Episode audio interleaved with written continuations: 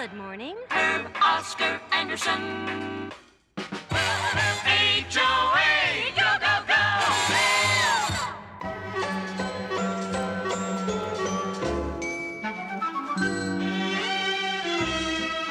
Welcome back to the return of the Morning Mayor. And as always, thank you for spending the time with us because we're having a lot of fun telling the story of HOA Herb Oscar Anderson.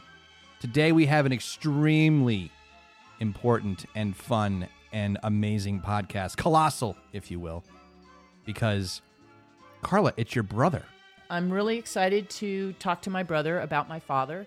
Uh, John was on Dynasty and Colbys for many years and was a heartthrob. Uh, Yes. Was he in the magazines? I can attest. I was a fan. yes, he was in all the magazines. In fact, they had one magazine article that said that John jumped into a pool to save somebody who was drowning at the bottom of the pool. Was it true? Well, my mom was quite concerned and she called and said, John, John, is this true? And John said, What?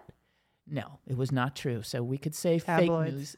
Tabloids. yes. Oh, tab- What was it like seeing your brother's face on a tabloid at the grocery store? What was that like? Well, it was sort of strange because uh, we lived in uh, Hoosick Falls and in a small town, everybody knew who you were.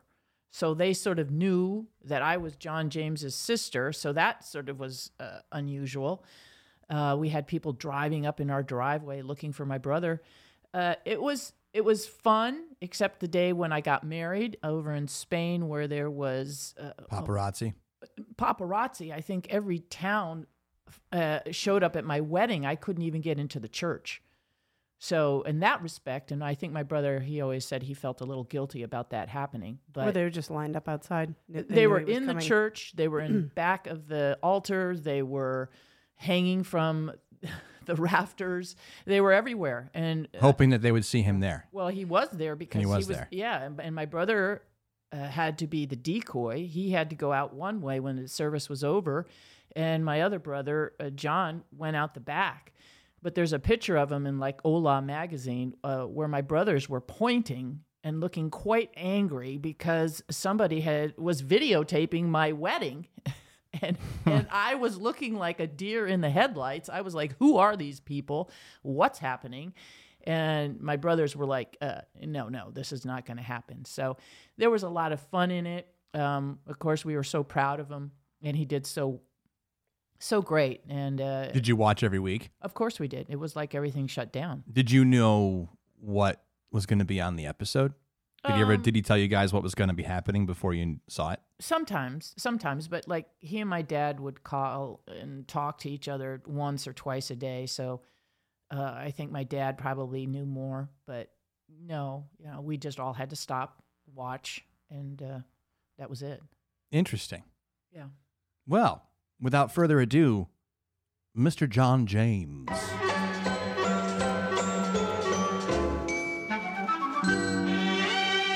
Welcome back to the Return of the Morning Mayor, and I'm very proud to introduce John James from Dynasty and Colbys fame. And also, he was Herb Oscar Anderson's son and my big brother. Welcome. That's a whole lot of things. Yeah. Thank you, thank you. I I'm still here. I you said I was. I'm still still here. Okay, I Uh, understand. and if- if if your audience is wondering how you introduce your brother, who's the son of Herb Oscar Anderson, is John James, we need to explain to them how that came about. Okay. When I started out as an actor, Screen Actors Guild, it's changed now, and also after, which is the American Federation of Radio and Television Artists, would not allow actors to have the same name. Okay. All right. Reason being is because of billing. If you happen to be in the same show, if you happen to be uh, in the same theater project, the billing would be uh, John Anderson and John Anderson, if Yeah. starring, and if there were two people with the same name. Okay. And how I got John James is, as you know, Dad moved to New Canaan, Connecticut, which was, uh, uh, I think the reason he moved there was because it uh, was a rural sort of feeling close to New York. Where he could get his feet in the ground, so to speak, and get his bulldozers and tractors and dump trucks. Kind of a Mr. Blanding, the Cary Grant film, builds his dream home. Yes, very much so. And he was building his last, uh, second to last of four homes he built in New Canaan. And he met a fellow by the name of Archie Stewart from Ireland who came here with not a dime in his pocket. And I went to work for Archie during the summer, and he was a mason. And I built stone walls and I built concrete foundations. and uh, he used to say, uh, when we take a break and have a tea, he'd say, Working men, they never sit down. So we would stand during our break. But he was a great guy and he made a fortune building homes coming from nothing. And he used to call me Johnny James. And after I applied to the union, I thought, oh, that's kind of an interesting name, Johnny James. So that's how I came to be known as Johnny or John James. I remember you had a couple names before that. You were John Anders. That's right. I dropped very creatively the O and the N from Anderson, and I Yeah. looked at it and I thought that's about the worst looking thing I've ever seen. But John James, I mean, that's a perfect, perfect name. Short, sweet, precise, easy to remember. So the name has served you very well, very well Yeah. indeed. Um, I, I, I'm just really want to know about your relationship with Dad when he was on the radio. Uh, I, I mean, I was a lot younger when. Um, I mean, I'm not that much younger than you, but still, uh, you have different stories of growing up with Dad, and I've always liked the the story that you told about the Beatles band. Well, before, you know, listen, I, I, I'm two of my probably most vivid memories of growing up in New Canaan uh, were summer days, and I remember uh, being in the car. Um, it wasn't mom's was driving because she didn't get her license till later on, but listening to Tom Jones, "What's Up, Pussycat." Um, it was pretty cool. It was a pretty cool thing for a kid. And my dad on the radio. It was about the coolest thing.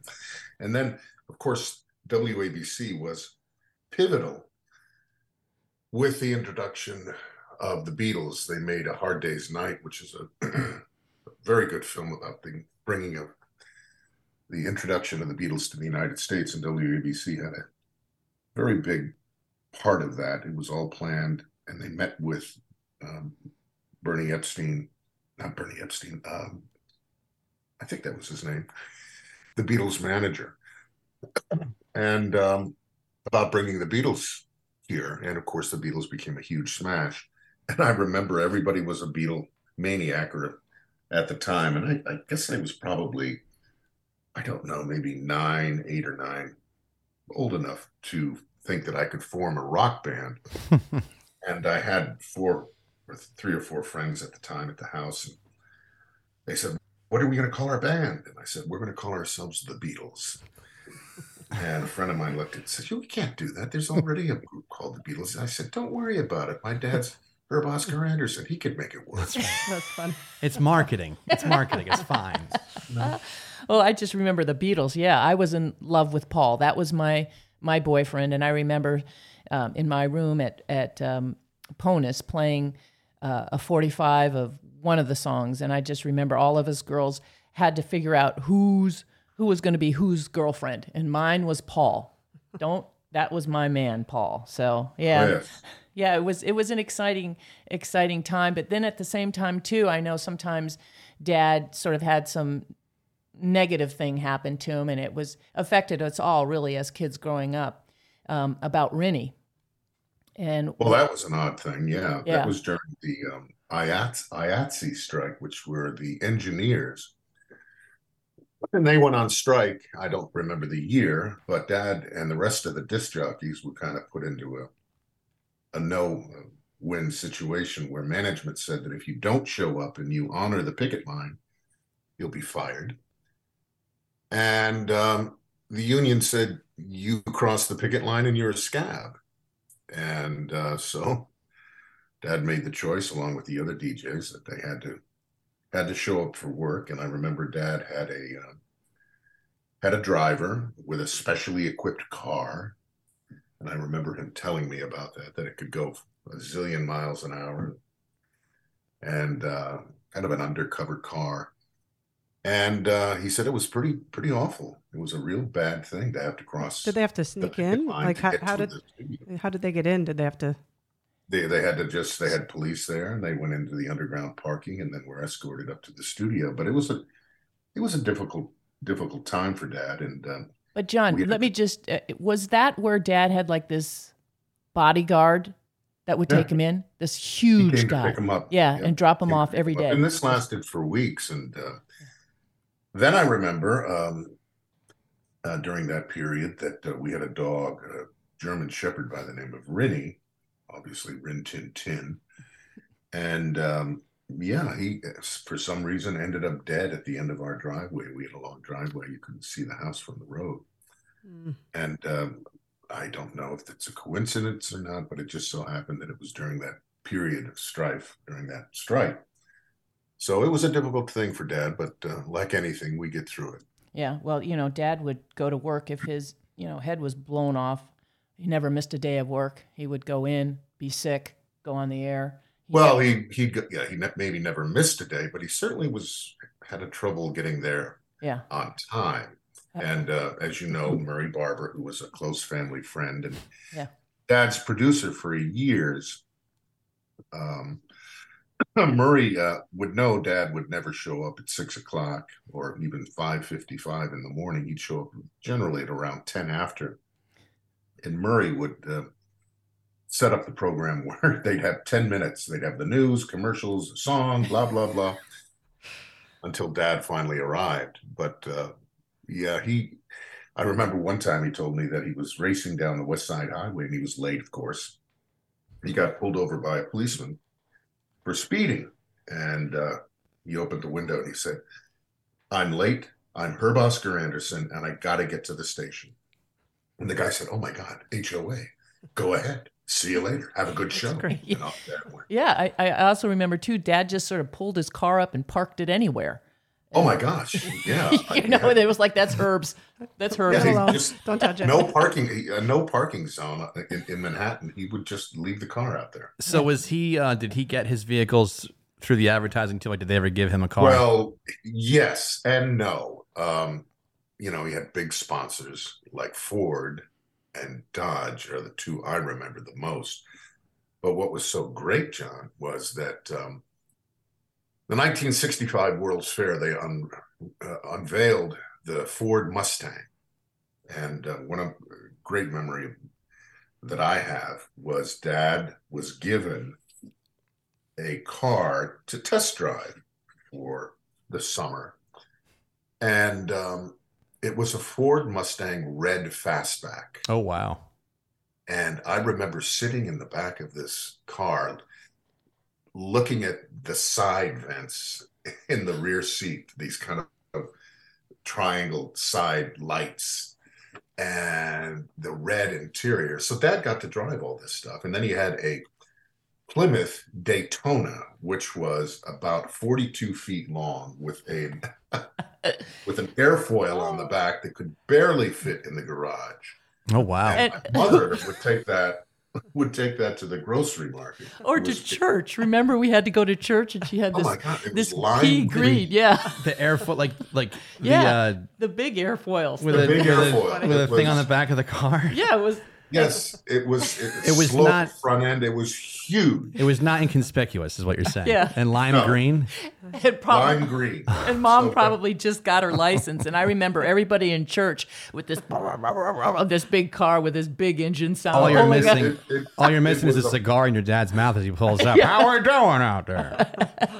No, my was a mom drove car it. on oh. steroids. My mom. That's what was so Did funny. they give it to him? Is that where? No. no, he- No, just No. test drove it. No, they couldn't give it to him, but they certainly it, uh, they were smart enough to know that when Dad would do a, a, a Ford or a Plymouth commercial, that he would maybe uh, give it a little bit more oomph Yeah. in Yeah. his read. if he had the experience. He experienced the product. Right. And, you know, that's they did that, and there was no harm in it. John, I'm having a flashback. Did dad have a pacer car?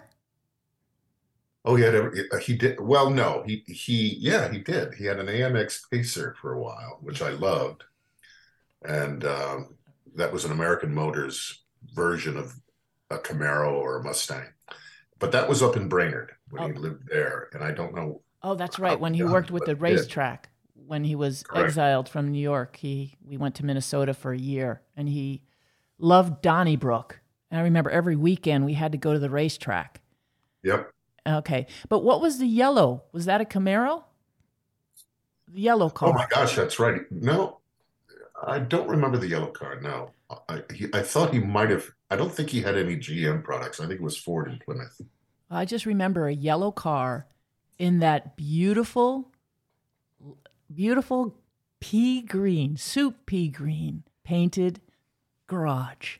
Because dad, we always said, loved rock and dirt. And he got barrels of this paint that we painted the garage with this pea green soup paint that never seemed to dry. Every time you walked on it, it seemed like your feet stuck. You painted the floor. Yeah, and then we painted the pool. And I remember in with white paint in that pool that my eyes it was like toxic sludge this paint. I don't know where he got it from. Did you guys paint the pool? Yes, and we almost died doing it. Dad would buy it in 50 gallon drums for about $4 because it was a highly toxic, probably going off the market within days. I just remember swimming and my eyes were burning and you could smell it. Oh, that's not good. No, it's not good. But, But, you're it- doing okay right now, right? well so far, but Yeah. it, it was in Rock and Dirt, and Rock and Dirt was actually oh, that was a magazine. That was the magazine that Dad read day in and day out. But yeah, Dad was funny that way. Did We- he do any reads for them? Rock and dirt? I don't think so. Did he, John? No, no. No, it was a, it was a con, uh, again, as I, when we opened the show today, I said that Dad's reasoning for moving to New Canaan, although it was really not a farm community or anything like that. If anything, it's New Canaan was where they uh, made the original Stepford Wives, the movie, and then they made a, another one years later. But uh, it was primarily bankers and Wall Street and titans of industry, but not many, you know, Yeah. showbiz people. Well, But Dad uh, liked it because it had, you know, the four or five acre pieces of property, so he could have his tractors and things like that. But he loved tractors. He just loved tractors, and I think part of the reason, after well, I know the reason after he left uh, ABC to go collect himself and get out of New York because he didn't like the way, obviously, the country was going and all the troubles and the music and everything like that. And he bought uh, 3,000 acres, and I think he paid a dollar an acre, believe it or not. And I used to go with him to these tractor dealers, and he would buy these massive, massive bulldozers. Massive. but this was up up uh, dollar Up an in Minnesota. up in Brainerd, Minnesota, Minnesota. where nobody would want to go. Mhm. I mean, I'm, I'm sure it, but at that time it was um, pretty Well, rough. remember, yeah, it was it was the kind of place that it was 40 below once. I remember very, Yeah. and we walked to school, yeah. and uh, I didn't like wearing galoshes or boots, of course, because I think I was in seventh grade. And uh, Dad was so mad at me. He said, "You put those boots on now. You put those damn boots on." And they were rubber, kind of like rain boots. Yeah, I know the ones He with the was pulling them them. up, and he kept pulling them. And I said, "Dad, they're not fitting." He said, "Of course they fit. They're your size. You just got these boots." And the rubber was almost coming up to my knee now because he was pulling it oh, so hard. And finally, he gave up and he looked down into the boot, and there were another pair of shoes in there. Just, just so they'd fit. Well, so your feet would stay. Or you mean like they fell off? Oh, he didn't No, They there were shoes in there. He, He didn't probably he didn't realize, but uh this is a classic of my dad. You know, my Mm-hmm. dad was always didn't want to upset anybody, didn't want to make a scene. So we're driving to Minnesota and we're staying in a in a um, you know, a motel or whatever. So we go into the room and dad came into the out to the car and came back and all right, which one of you kids is tracking in all this tar? Do you remember, John? Yep. all this tar. Who in has all this tar? You've tracked it in on the carpet all the way from the carpet. Who is it? And we're like, Dad, it's not. A-. And well, it was my dad. My dad had stepped in a big pile of I don't know. The toxic goo, probably from rock and dirt, and had tracked it all oh, no. the way in. But John, Yep. I'm going right to into our room. I think my favorite story about that. please tell him. Is it is it what I think it is? Is it Uh-huh. about the motorhome? So we were in Minnesota, and in uh, at the time, uh, motorhomes were coming into existence, and there was a place called Rodemaker RV Sales and Rentals, and um, Dad went out and rented a Winnebago. Of course, back then they had no air conditioning, and Backbreakers. Anything like Remember that. Seats? so we took off from Minnesota, and uh, we were going to go to the uh, national parks, Glacier and Yellowstone, and what have you, for a week. A week, really. yeah and um, so we we took off and on our first night i'm in the bathroom i'm brushing my teeth and i said hey dad look at this blue stuff is coming up out of the drain in the shower he said those son of a guns they never drained the damn holding tanks so we're parked in a campground and it's dark it's about 8 30, 9 o'clock at night and we're tired we've been driving all day He threw the switch, didn't he? He just emptied and it he right came there. out and he said, All right, John, we're just going to let a little out so we can brush our teeth and then we'll go to the dump station tomorrow morning. Oh, at which point he turns the knob, pulls the thing, and out comes 60 gallons of. Gray water. Gray water. No, No, not not gray gray water. water. Black Brown water. water. It's No, it was black water. and it was had been nasty fermenting, fermenting. Oh, oh no. It No. shot out like a fire hose. Oh. Now, Dad had no idea how to shut it off. Oh. So he put his hand over it, and it was like putting your finger over a hose and spraying everywhere, all over me and him. And eventually, about 60 gallons of the stuff started making its way downhill to a group of tents. Oh. Dad said, Get the hell in the damn RV. Oh my dad, this is like the worst. He pulls out the electric, pulls up the uh, all the other things, and we take off away? through the campground at night in a 28 foot motorhome With, with, the lights off. no lights on. Get down, everybody, You get got- down. Dad didn't want They're not gonna notice see you in the the license Winnebago. plate. yeah. Cousin of Eddie did course- a better job. of course, as we take off, uh, on the back of the motorhome is this giant sign, Rodemaker Marine RV Sales and Rental. And we took off. We pulled into a gas into a truck stop. We parked. We cleaned up, and um, that night, uh, a hog truck full of hogs pulled in right next to us to spend the night as well. So we listened to hogs and smelled hog food. So you That guys was our have first smelled worse night. than the hog truck. But John, also, didn't something burn up? Wasn't it like the something Oh, was our, burning up? yes. Dad was so nervous that he had the windshield wipers on and he burned up the windshield wipers. So we had no windshield wipers for the rest of the trip.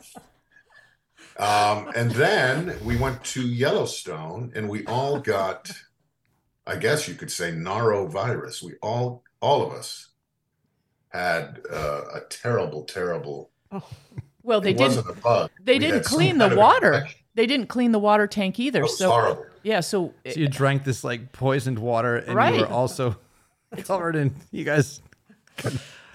Oh, so boy. you know dad's i could see that dad's after clearing 100 acres for really no reason um, his his uh, um, he was kind of getting an itch to get back into show business and uh, we only spent i think one year in, Right. in minnesota do you remember We never Dad's bought a house. sitting downstairs in the basement playing his album over and over and over? And I just, I just, I was like, my, what's wrong with my dad? I just felt so bad. I was like, he's down there, he's so upset, and I just remember time will take you away, and it was over and over, and I was like, oh my lord, yeah, that was hard for No, him. was he de- not depressed, but he wanted to be back at work? You think? I he think kept he playing did. it, or I- just- well, I think you know what is he going to do? I mean, he's been on the air. how old? How old was he at that time? I don't know, John. What was that? Was 1969? he was in his late 40s i'd say Mm, this young. Yeah, mid to late 40s yeah, yeah. 29 yeah mid to late 40s Still had still had plenty of tread left on his radio tires, though. oh Oh, yeah. gosh yeah, Yeah, oh gosh yeah. So, It- so where did he go after that? Because I get confused on the timeline. He came. Uh, after that, after that, he we moved back to Connecticut. and and what was New Canaan? What was the what was? Uh, I'm gonna see if you remember. What did they call New Canaan? New Canaan on the New Haven. But what else? I don't know. The next station to heaven. Oh God. Don't you remember that? And what did that mean? Well, it was a huge commuter town, like John said. It was all these people who were in banking and Wall Street.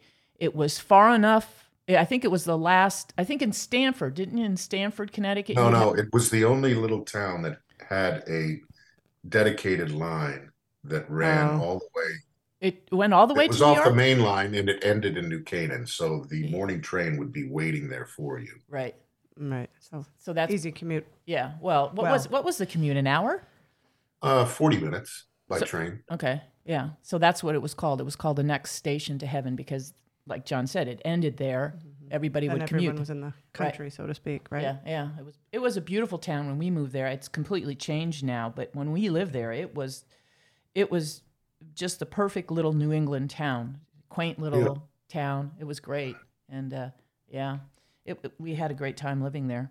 But then we went to Minnesota, which was, you know, that was sort of funny. But Well, he moved back to Connecticut and um, he got uh, a job on WHN and he negotiated a contract where he wouldn't have to drive anymore. He had a driver and we had a uh, beautiful home uh, on the New York state border with a uh, farmhouse and a barn. And uh, he had a driver who lived in the in the uh, farmhouse. So that had a pretty good I think two or three years at WHN. I think the only thing is, is that country music at the time certainly isn't what it is today, and uh, it was a small market in New York when, um, in the '70s, everything was disco, and it, it was just, uh, you know, he tried his best at WHN, but he never got the numbers he did at ABC, and a lot of that is was due to the fact that country was just right. coming into its own, so to speak, Well- and uh, becoming more of a national. Then he went to WR? Or then did- he went to WOR. Yeah. what was that's when I'm- WR? What was WOR? WOR was more of a talk show kind of a deal. He was Oh. on in the afternoon, He would have loved that. and uh, yeah, it was right near Times Square. It was the, one of the oldest stations in New York and very prestigious. And I think he did that for about two or three years as well. Yeah. And and then did he re- retire? I mean, I know he sang and did things after. What what would be his official retire? When did he retire from radio? I don't think he ever retired. He always talked about it. I mean, he went back on the air down in Florida, you know, doing his weekly show. But um, yeah, Dad had a love hate relationship with the business. I mean, he he loved it, and um, he loved show business. Um, you know, he, carried a mic around with him. I think all the time, and if I I actually got him going.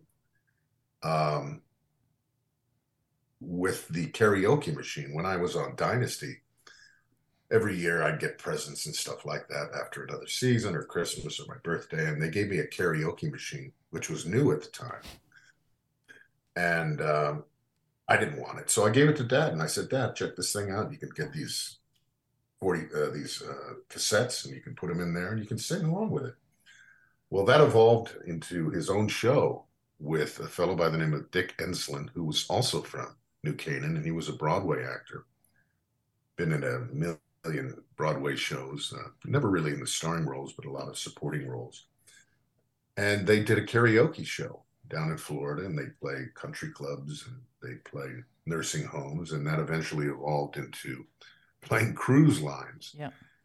And my gosh, I don't know how many cruises he did uh, two week cruises, three week cruises, one after another after another. He loved it. Ooh. He loved it. Ugh. He loved it. And uh, So let me ask you John. I want to ask you a personal question. uh, How you feel about it? Do you think Dad uh, got into radio? He obviously he loved radio, but do you think Dad really was a frustrated singer?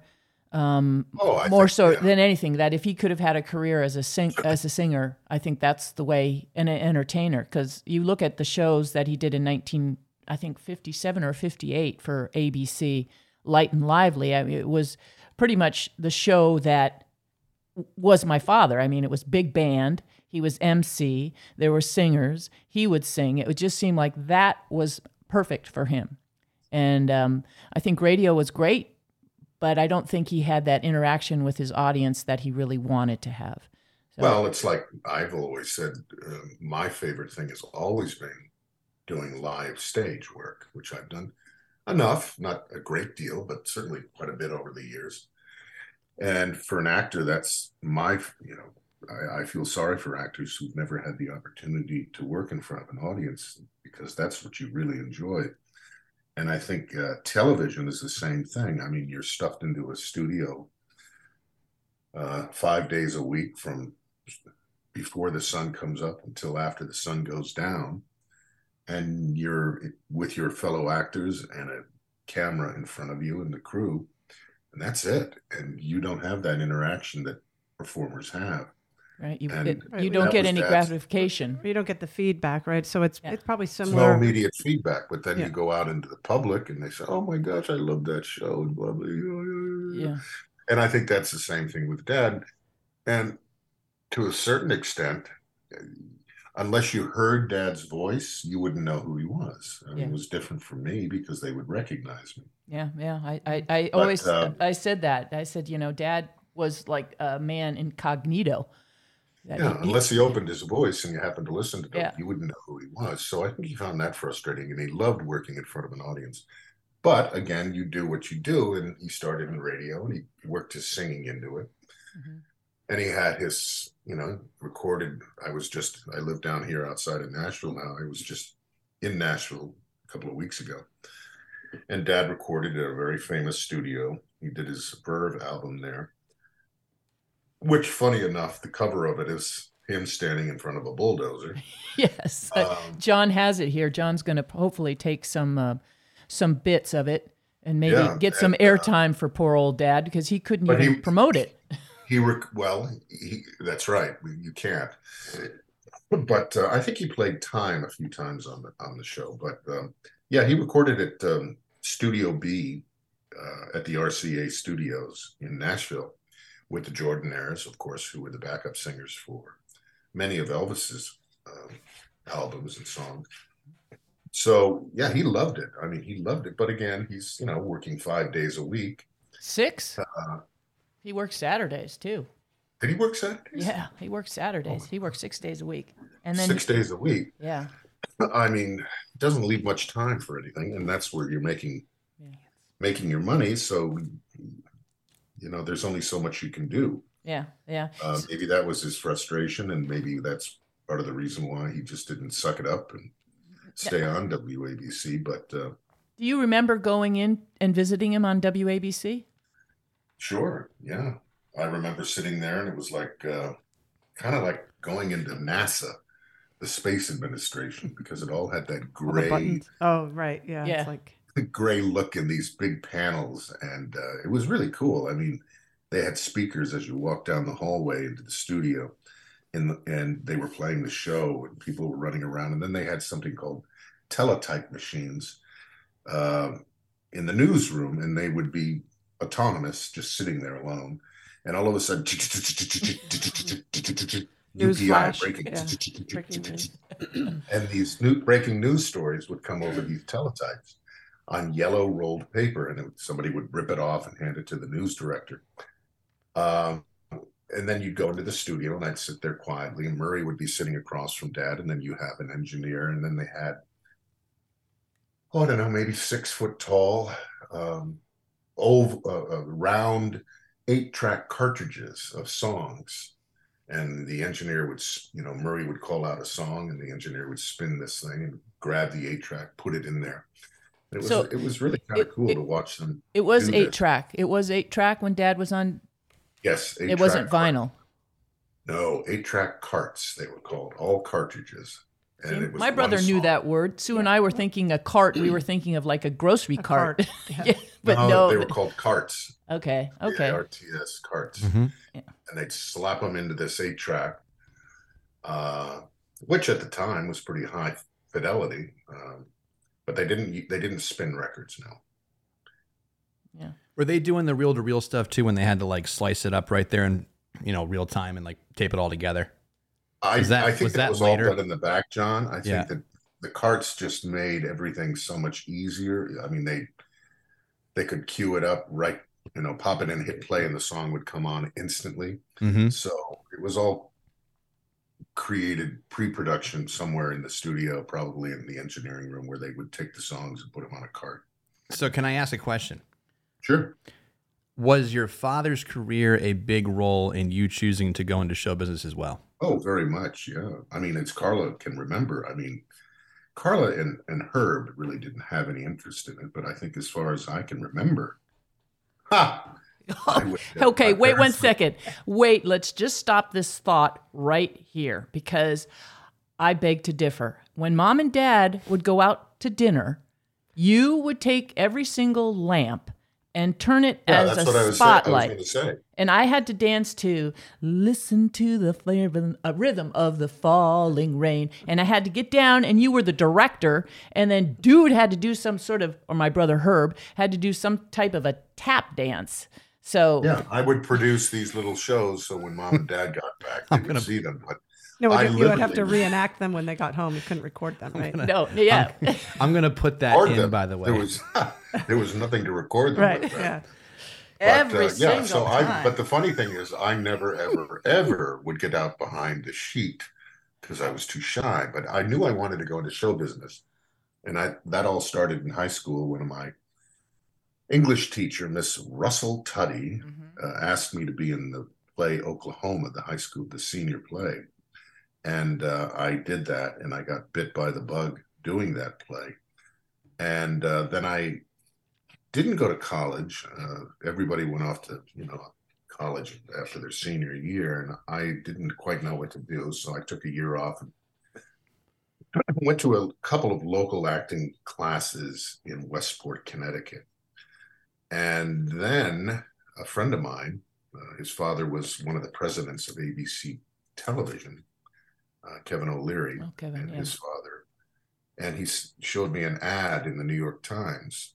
Uh, believe it or not, back then, as high schoolers, even us read the New York Times. It's a sad comment on today, but we did. And there was an ad for the American Academy of Dramatic Arts. And I asked Dad, and Dad was gracious enough to pay for my two years there. Yeah. And um, I ended up leaving the school Yeah. six weeks before graduation because you were not allowed to audition while being a student. Well, of course, I did, and most kids did. And I was lucky enough to bag a contract role on a soap opera, Search for Tomorrow, which was my first gig. And I went into Mr. Cunningham and I said, Hey, look, I got this job. And uh, he said, Well, I'm sorry, you're going to have to leave the school. We said no auditioning and no jobs. And uh, they never even included me or sent an invitation to the graduation. Of course, a couple of years later, after Dynasty became the number one show in the country, they put me in their advertising. They, they wanted you back.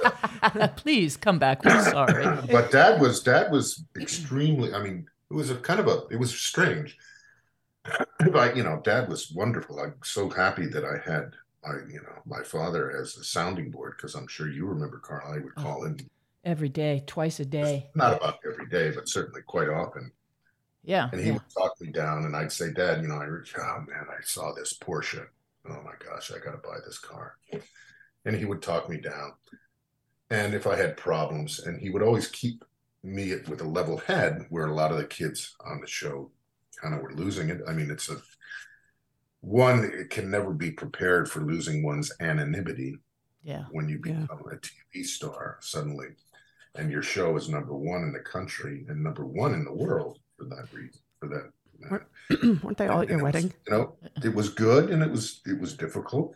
It was fantastic.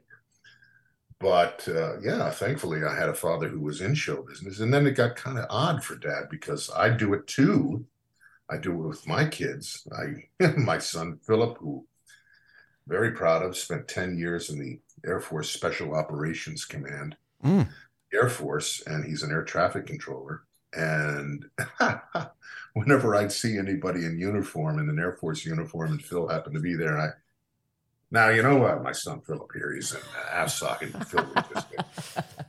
And I remember Dad doing that, and of course with Laura the same thing. Well, you know, she won America's Next Top. My dad, please. Yeah. Well, Dad would do the same thing. It, it makes.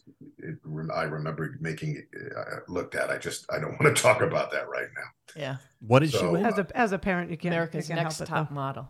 Your sister did. No. Uh, John's daughter. and your as he looks okay. at me saying, "My sister," like you have a What No, happened no, to you? no, what no, happened I- to I- you? I I was was just say my trying to- my daughter. No, no, no, no. Yeah, I was just, I was just confused. I was confused. John, that's awesome. yeah, but John. and she's an actress as well. Yeah, she's an actress, and um, yes, she's just recently got married to John Ecker, who is also I'm watching Narco, thanks to you, and John was the Leon in the first part of the the Narcos.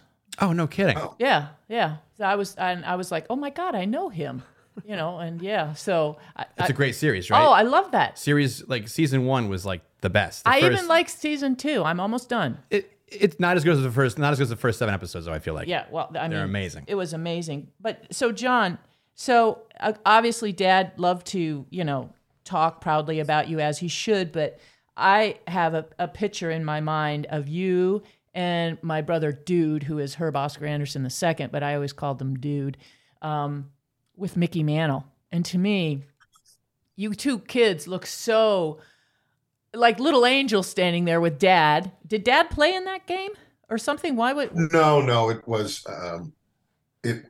All the disc jockeys, or most of the disc jockeys, were there. It was WABC day at Shea Stadium, at uh, Yankee Stadium with Shea Stadium, and uh, yeah, I mean, funny thing is, is that my brother and I could care less about baseball, and um, so there's a great picture I have hanging here in my office, as a matter of fact, of Herb and I and Mickey Mantle with uh, each of us with a bottle of Yoo-Hoo in our hands. And I think I was more interested in the fact that we were in the dressing room where they had coolers full of Yoo-Hoo than meeting Mickey Mantle, because I think my brother and I probably had about five Yoo-Hoos apiece. You were you were more impressed with the Yoo-Hoos than the Mick. yeah. Correct. Correct. I could Unbelievable. care less about the Mick. Just get me the Yoo-Hoo. and um, yeah, I mean, we did a lot of cool things. We went to Ringling Brothers and Barnum and Bailey Circus Yeah, I- at the I- old garden, and that was an early memory. That was before Yeah. they tore down the original. I Madison remember that. I just remember the three rings, and as a kid, I was confused. I didn't know which one to look at. It was almost too much for me. There was three rings with three things going Dad on. was Dad was also very much a Renaissance kind of guy, and he was very, very uh, had great foresight and uh, foresight. Um, uh, he had this thing about he knew change was coming and things would be very different. So, for a number of years, John, we would take from Grand Central Station to Chicago to eventually get up to uh, Minneapolis. The Grand Central Limited which was an overnight train to Chicago. And if you happen to watch uh, North by Northwest, the Cary Grant film, the opening of the picture, they're in the dining car cruising along the Hudson River. Well, the 20th century was one of the most famous trains of its time. Uh, you know, linen dining, linen on the dine in the dining car, uh, suites, and it was just fantastic way of travel. And Dad wanted us to experience that before it went away. And of course it did. And the other thing he did for us is every, I think, four years, because we did two trips on the Queen Mary, the original Queen Mary built in the late 20s, and the Queen Elizabeth that was That's yeah, awesome. built That in was 30s. Wow. so was- I remember that, and it was fantastic. It was old world. And dad said, You know, I want you to experience this before it goes away. Mm. And it was that old world uh, style of travel that uh, that he wanted us to experience. On the other hand, he was also also all into the interstate highway system, where it was a battle because if you had to go to the bathroom, you didn't go. It was always we'll stop at the next stop, Yeah. Next exit. Next exit. next exit, next exit. Next time. Next one. Dad, it's the biggest ball of twine. Okay, so there it is. You see it as you There drive is, by you it. it. There it is, right He- there. The biggest, uh, the Corn Palace. Dad, the Corn Palace. That probably, yeah, he was he, he was a caricature of that '60s uh, Chevy Chase kind of interstate highway. What Wally kids? World. There's Big Ben, Parliament. Yeah, yeah, there it is. But I remember too. Do you remember going to see the um, Harlem Globetrotters? Harlem Globetrotters. That's right. yeah, that was, with and Lord I remember Lemon. we that used to be on TV when the Harlem Globetrotters played. Oh, it was a big event. They were a big oh, deal. Oh, and I loved Meadow Lark Meadowlark Lemon. And I met him, and Curly. I loved mm-hmm. Curly. And I remember, I think it was Meadow, Meadowlark Lemon that kept saying, because I think the radio station was playing against them, and he kept saying, I've got the big guy. I've got the big guy, talking about my dad, that he was guarding my dad as they were playing this basketball game. Would your dad go out on the court? Yeah, they were out. I, I actually had his uniform that he wore for a long time, but he he was guarded, I guess, by. Am I correct, John, with Meadowlark Lemon? Oh, I'm sure. Yeah. Yeah, because Meadowlark. Dad said he laughed. He said he kept saying, "I've got the big guy. I've got the big guy." But oh yes, the Harlem Globetrotters. That to me was probably the highlight for me. Yeah, for me is- too. I mean, is meeting him, Lemon was Meadowlark Lemon. So what year was this around? in the mid sixties, Mid sixties, seventies, mid, yeah. mid mid 60s, sixties. Yeah. because he was on WABC, so it would have been sixty to sixty eight. Yeah, yeah. And I mean, oh my goodness, that was just. I just remember standing there, this little kid with like a the little brochure that you had, and just like, oh my goodness, that's Meadowlark Lemon, because they were so wonderful to watch. Mm-hmm. They were just. And every time they were on TV, you sat down and you Oh, yeah, I watched remember them watching. pretty much like when Dynasty was on, the house stopped. We all had to sit down in front of the TV and watch Dynasty. How long was Dynasty on for? Uh, we did nine seasons almost. And then you went to Colbys. Well, I well that's including the Colby. So basically, I I played that character uh, for about 235 episodes. But you know what I I- what I love about Dynasty and the Colbys? You worked with old Hollywood, John Forsythe, Charlton Heston, um, what was her name? Joan Collins. Joan Collins. Joan Collins. Lovely clapboard sighting in Hoosick Falls. at Hooterville. What what did she call it? Ho- Hooterville. She called- Hooterville. Uh, yeah, I'll get back to that Joan story in a minute. But yeah, when I um, it's funny because I I went out to Hollywood on a program that ABC started called the ABC Talent Search. It was the first year. Tom Hanks was on that, and he did Bosom Buddies. I did Dynasty. Oh gosh, Lydia Cornell, Donna Mills, who ended up being married to uh, for many years Diane Aykroyd. Wasn't she on Falcon Crest? No, she- Flamingo Road. She uh, uh, Flamingo. Donna Dixon. Donna Dixon. I'm sorry. She was married to Dan Aykroyd, and she was. Oh, in yeah. Bosom Buddies. Yes, yes, Uh, yes. Arsenio Hall, just a number of, of, of very talented young actors. But I was on Dynasty, and everybody else were doing sitcoms or younger shows. So I would hang out uh, with essentially classic old Hollywood. John Forsythe, of course. Uh, Linda Evans, who Yep. played Krystle, was a huge TV star from Big Valley. Uh, she was on Dynasty. Uh, Dale Robertson was on Dynasty. He was a big 50s Western TV star. Diana oh, Carroll, wasn't it? Right. Yeah. Diana, Diahann, Carroll. well, Diahann Carroll. I never worked with Diahann because I was on the Colbys, but on the Oh. Colbys, I had Charlton Heston, uh, Barbara Stanwyck, one of the greatest actors Yeah. of all time. Heather Locklear. Heather Locklear, of course. Yeah. Jeez. Katharine Ross, Yeah. who played my mother. Um, uh, Ricardo Montalban, I worked with on on the Colbys. It was it was incredible, and I remember going to Nolan Miller's house, and um, Designer, the dress designer or costume was- designer, He was a costume designer for ladies and men, men too, but mostly ladies. Very famous, and he was the costume designer that Aaron Spelling used for all of our shows. And he was having a party, and I walked over, and there's Ginger Rogers Oh wow. um, sitting on the couch with Barbara Stanwyck and Esther Williams. Oh, the Esther three Williams. biggest stars from the 40s in Hollywood, sitting on the couch, and Barbara calls me over, and they all three of them were pretty much in their cups and pretty tipsy. And Barbara sat me down and she said, "Let me give you some advice, John." What's that, Barbara? She said, "Whatever happens in this town, don't let them f you." That's a great piece of advice. I said, "But that's yeah." She And seemed I- pretty tough. She seemed like she took no prisoners. That one. That's Barbara She incredible. was a tough one. She was tough. And uh, then I went to the um, Night of a Hundred Stars, which was in Denver for children's diabetes out in Denver, Colorado, because a guy by the name of Marvin Davis, who was a billionaire oilman, had invited a hundred stars to come out and raise money at this huge gala in the convention center. They made raised millions.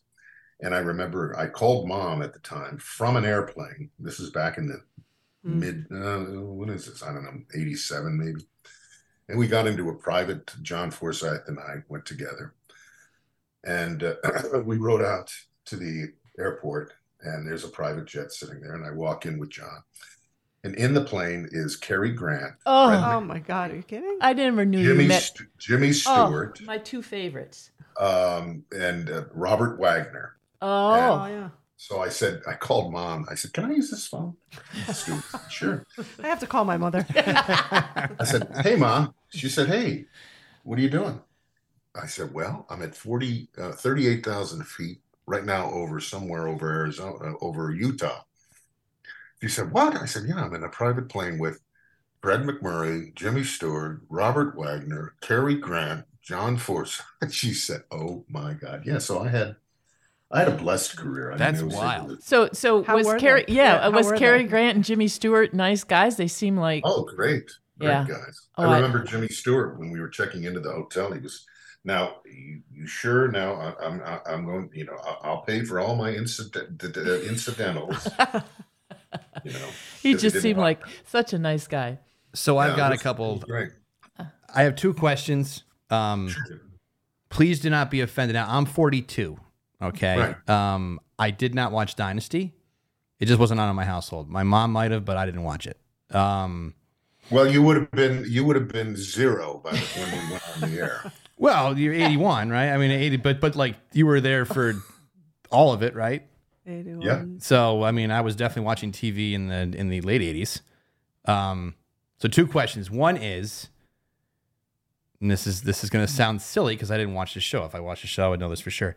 Tell me you had some kind of romance scenes with Heather Locklear. No. Negative. No, I Heather was she way too young for you at that point? Heather Locklear, you did? Heather Locklear, Heather, I'll tell you, just John, just to make you jealous, and how stupid I am. Um, when I first came out to California, my agent um, uh, represented Tom Cruise at the time, and me, and of course my best friend Patrick Saint Esprit, who's one of the stars on a current TV series called SWAT. Okay.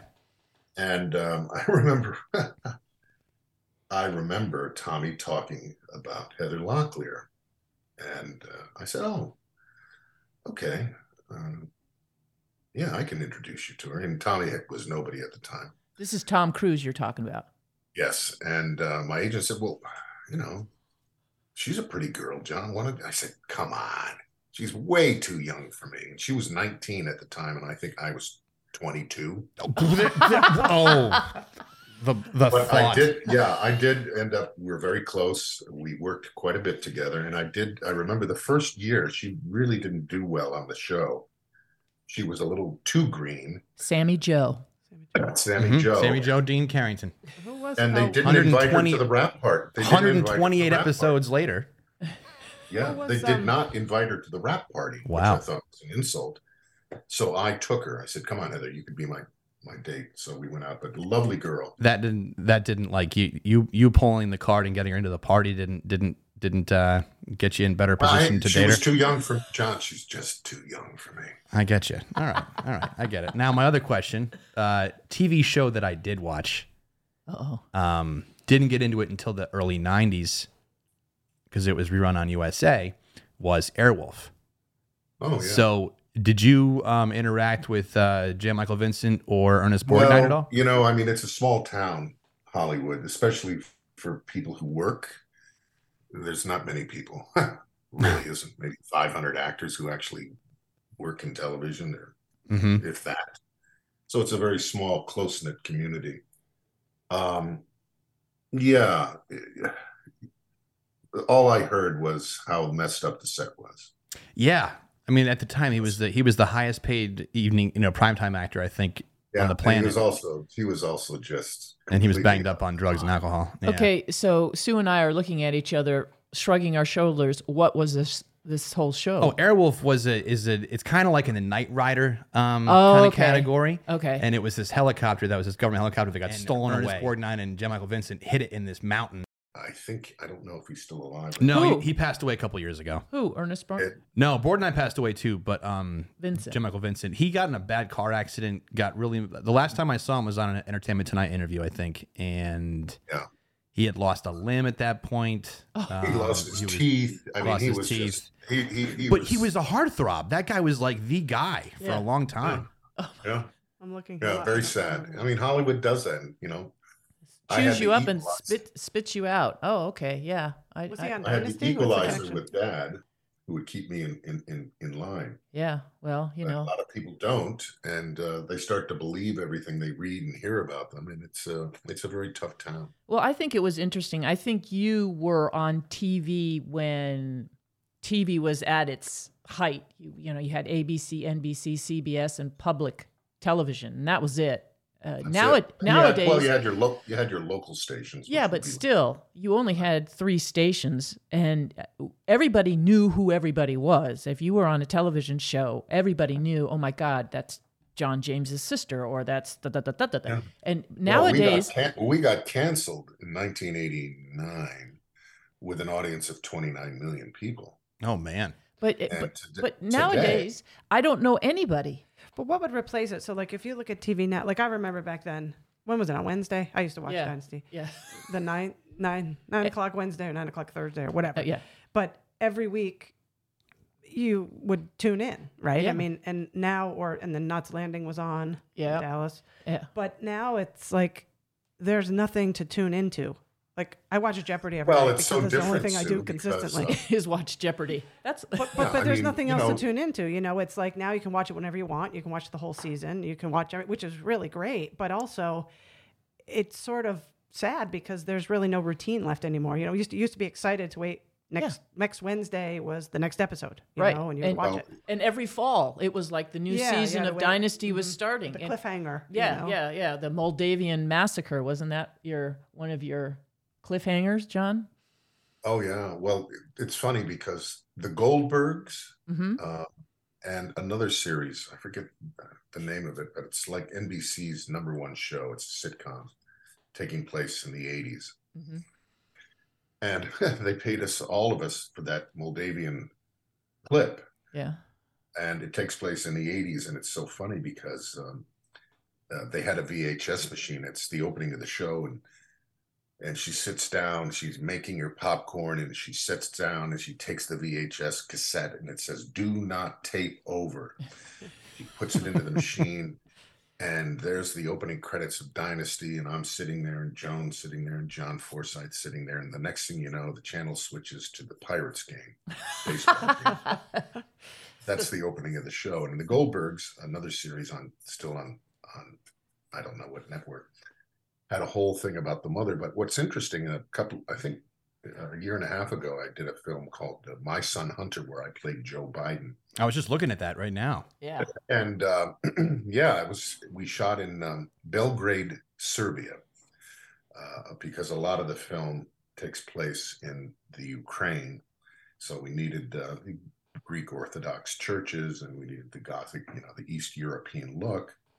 And of course, it's much less expensive to shoot over in in places like Czechoslovakia and uh, Serbia. But anyway, when I arrived, and it was a beautiful hotel called the Metropole, uh, Metropole Hotel, the number one hotel in Serbia. I get out of the car, and of course, you know, it's jet lag, uh, long flight. And I get out, and it there's the hotel manager and the assistant manager and the concierge standing at the front. And it was as if I was Joe, the real Joe Biden. and I come in, and he was just, my gosh, we are so, so pleased to have you here. Oh I, when i was growing up dynasty i watched all the time with my parent. We go in i go to my room and there are three maids standing there at attention Oh, in my room making sure that if there's anything i need i will be there. But it turns out that it was yugoslavia at the time the dynasty was on and it was playing in yugoslavia and i heard that since they didn't have vhs's certainly they weren't prevalent in Yugoslavia at the time. It was a Russian bloc country. Um, the streets would be empty on the night it appeared, Mhm. and people would just not venture out. And the real kicker for this is we were filming at a location that was this massive, massive estate, and um, the production manager came up to me and said, "Do you know that uh, the series Dynasty?" was shooting here. I said, What? She said, Yeah, Serbian television has licensed every episode and they're reshooting the original scripts from day one right through to the end and redoing it. And she said, Would you like to meet the young actor who plays Jeff? And I said, What? Sure. So the next day he came out with the girl who played, actress who played Fallon. And uh, I said, uh, You know, I got to tell you something. 40 years ago, 40 years ago, I was in your shoes standing in San Francisco shooting the pilot for Dynasty. And here I am in Serbia, and you're recreating my role.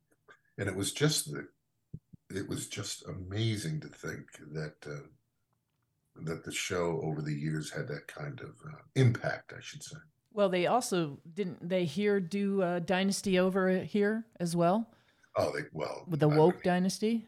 I I wouldn't even consider that now. Yeah. The only reason it continued on for five years is because Netflix. It was very popular overseas, hmm but uh, I think their audience here locally was about two hundred thousand. Hmm. It was the lowest rated drama. For But your television. version of Dynasty was very popular in Europe as well, right? Yeah. Huge. oh huge Huge, yeah. Das Denver Clan in Germany, England. Yeah. I think we were in nine, no, seventy countries maybe around the world in territories. You actually won an award in Europe, didn't you? And you won some kind of a. What was your What was your award you got over in the? Was it in Germany? Oh, I don't know. I got a number of different awards. I don't even remember. I'll tell you which one it was. Bravo Otto, Yes, I think. Yep. That's that one it. was that one was from whatever was that from is. I won it. in eighty in 1983. Uh, favorite TV star male. You won that. Got second place in '84 for uh, favorite TV star male. Second place, and you were I also- nominated in '85. Um, I had a top ten hit. Yes. Oh, In German. in- you sang it. You yeah. sang it auf Deutsch. ja, ich gebe Wellen, Sonnenlicht, du nackst die Sterne nun tauen schon auf. Heidi Brühl, Heidi Brühl, it's interesting. Heidi Brühl was sort of the Shirley Temple when she was growing up, and she was in her 40s when I, I recorded with her and we had a duet. And then I did a single. And I remember driving with her, and we were, of course, in Western Germany because East Germany, there was a wall. Mm-hmm. At that And I time, said to her, "Do you think ever think that Germany will be reunited?" And she said, "Never." And uh, a couple of years later, the wall came down. Yeah. no kidding. So did you now? Did you have to learn the German words for that song, or did you speak German? Because you spoke German just now. I mean, so that was that was. I hate to tell you this. I just when did I go, Carla? Last into last year, a couple of four months ago. Went to uh, Mendocino. No, Oh, Mendocino. okay. Yeah. Macedonia. Macedonia. Yes. Yeah, Macedon- Mendocino's in California. Macedonia, the country. we went to Mace- Macedonia, yeah. Yeah. which is About on the Greek Greek. just north of Greece to shoot uh, because of Dynasty a Turkish production called Atatürk about the first president. It's a Disney Plus special for Turkey Hmm. on the on the 100th. 100th Yeah. anniversary of the of Turkey becoming uh, a more Western country, and he was their first president. And I got this job to play a German, a Prussian, because uh, it was First World War Mm-hmm. period, and to play a Prussian, and I had to do my entire role in German. Yeah. So how so do you, had learn that? so you had to learn it, or you just had to learn the words you had to I, know. I had to learn it, and my I had my agent overseas put me in touch with a fellow who is um, from Croatia, living in Germany, who speaks fluent er- German, and we would do Zoom calls, and uh, he would help me with my German, and uh, yeah, it was great. I I flew over and and I literally worked. It was one scene that I did. Uh, flew me all the way across, halfway across the world for one scene. It was crazy. So I have a question. So if you were not doing what you're doing or what you had done, what would you have done? Would you? I, I wanted to sing. probably uh, right after I left the soap opera and I didn't have a job. And before I got hired by ABC for that talent search, I was thinking about going into advertising. That would have been uh, something I would have liked to have done. You still can. I still may have to. John. would, would you ever want to just sing? I mean, Sing? No, no. no. I mean, I listen. I've done a lot of musicals. I Mm. did some singing. Is there a video for that for that song you guys did for that hit? Is there With a music Heidi video? Brühl? Yeah. Yes. It's called John James Sings. Look it up, and I'm on. I'm looking at it right journey. now. Hang on a second. And I remember when I was in Germany, I met these people in Peru, wonderful people, and they invited me to come over to Germany. And I was, uh, for some reason, the name Heidi Brühl popped into my head. And I looked it up on their computer, and sure enough, they were in awe that John was singing with Heidi Brühl, and they knew John And through Dynasty. Yeah, And they knew he Yeah. was your brother. yeah. So, but I thought it was neat. You were like, like I was saying before, you were on the, like uh, TV then was huge. Everybody, you know, had TV, and Dad, I think, was sort of in the golden age of radio in the '60s at, at that time, and you both were. He was WABC, and you were on ABC, which I thought was uh, sort of neat that both of you Mm. were on that same station together. Or Yeah, it's um, some of the executives that Dad knew um, from ABC Television. Uh, he knew very well. They moved out of radio, Mhm. and um, yeah, it was it was weird. I mean, working for the same company, and he knew a lot of the people. Yeah, yeah.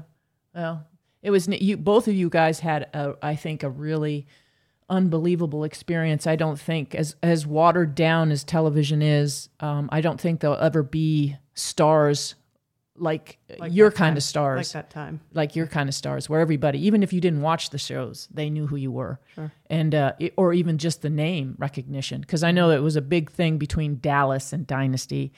You know, of course, we were in the Dynasty camp. I don't think I ever really watched a, da- a Dallas.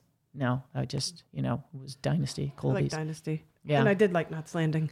I didn't. I never. That was good. I didn't watch that one. Only Dynasty. See, right now I'm shrugging my shoulders because I didn't watch any of these. We're, Well- we're even. but it was different. Uh, you know, uh, just it. There's just seems like there's just too much choice. I I don't even know who these people are that I'm watching on Netflix or anything like that. I have no name, face recognition.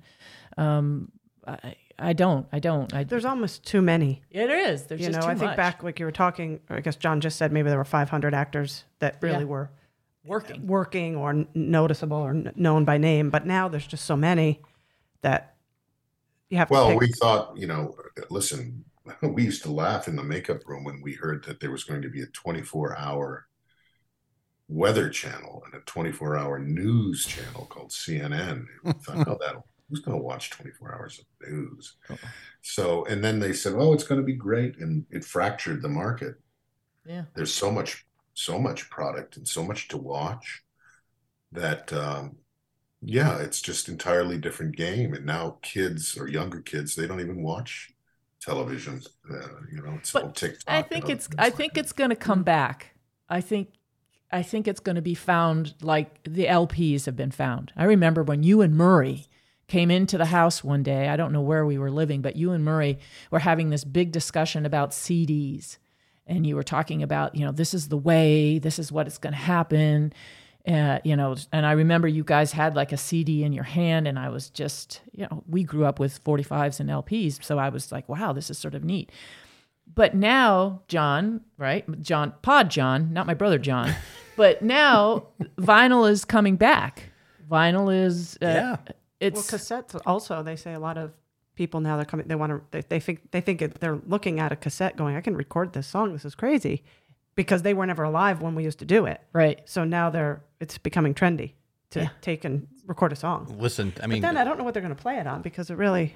certain certain cassettes from back in the 80s and 70s especially are worth money i mean their the resale value on especially on on like the 1990s old rap tapes and that kind of stuff go for hundreds of dollars same with the with the metal bands depending on who it is they they just like vinyl i mean there was only so much of it made we should have drop right now. saved all those records Oh, you got to tell that. instead of turning them into frisbees. Yes.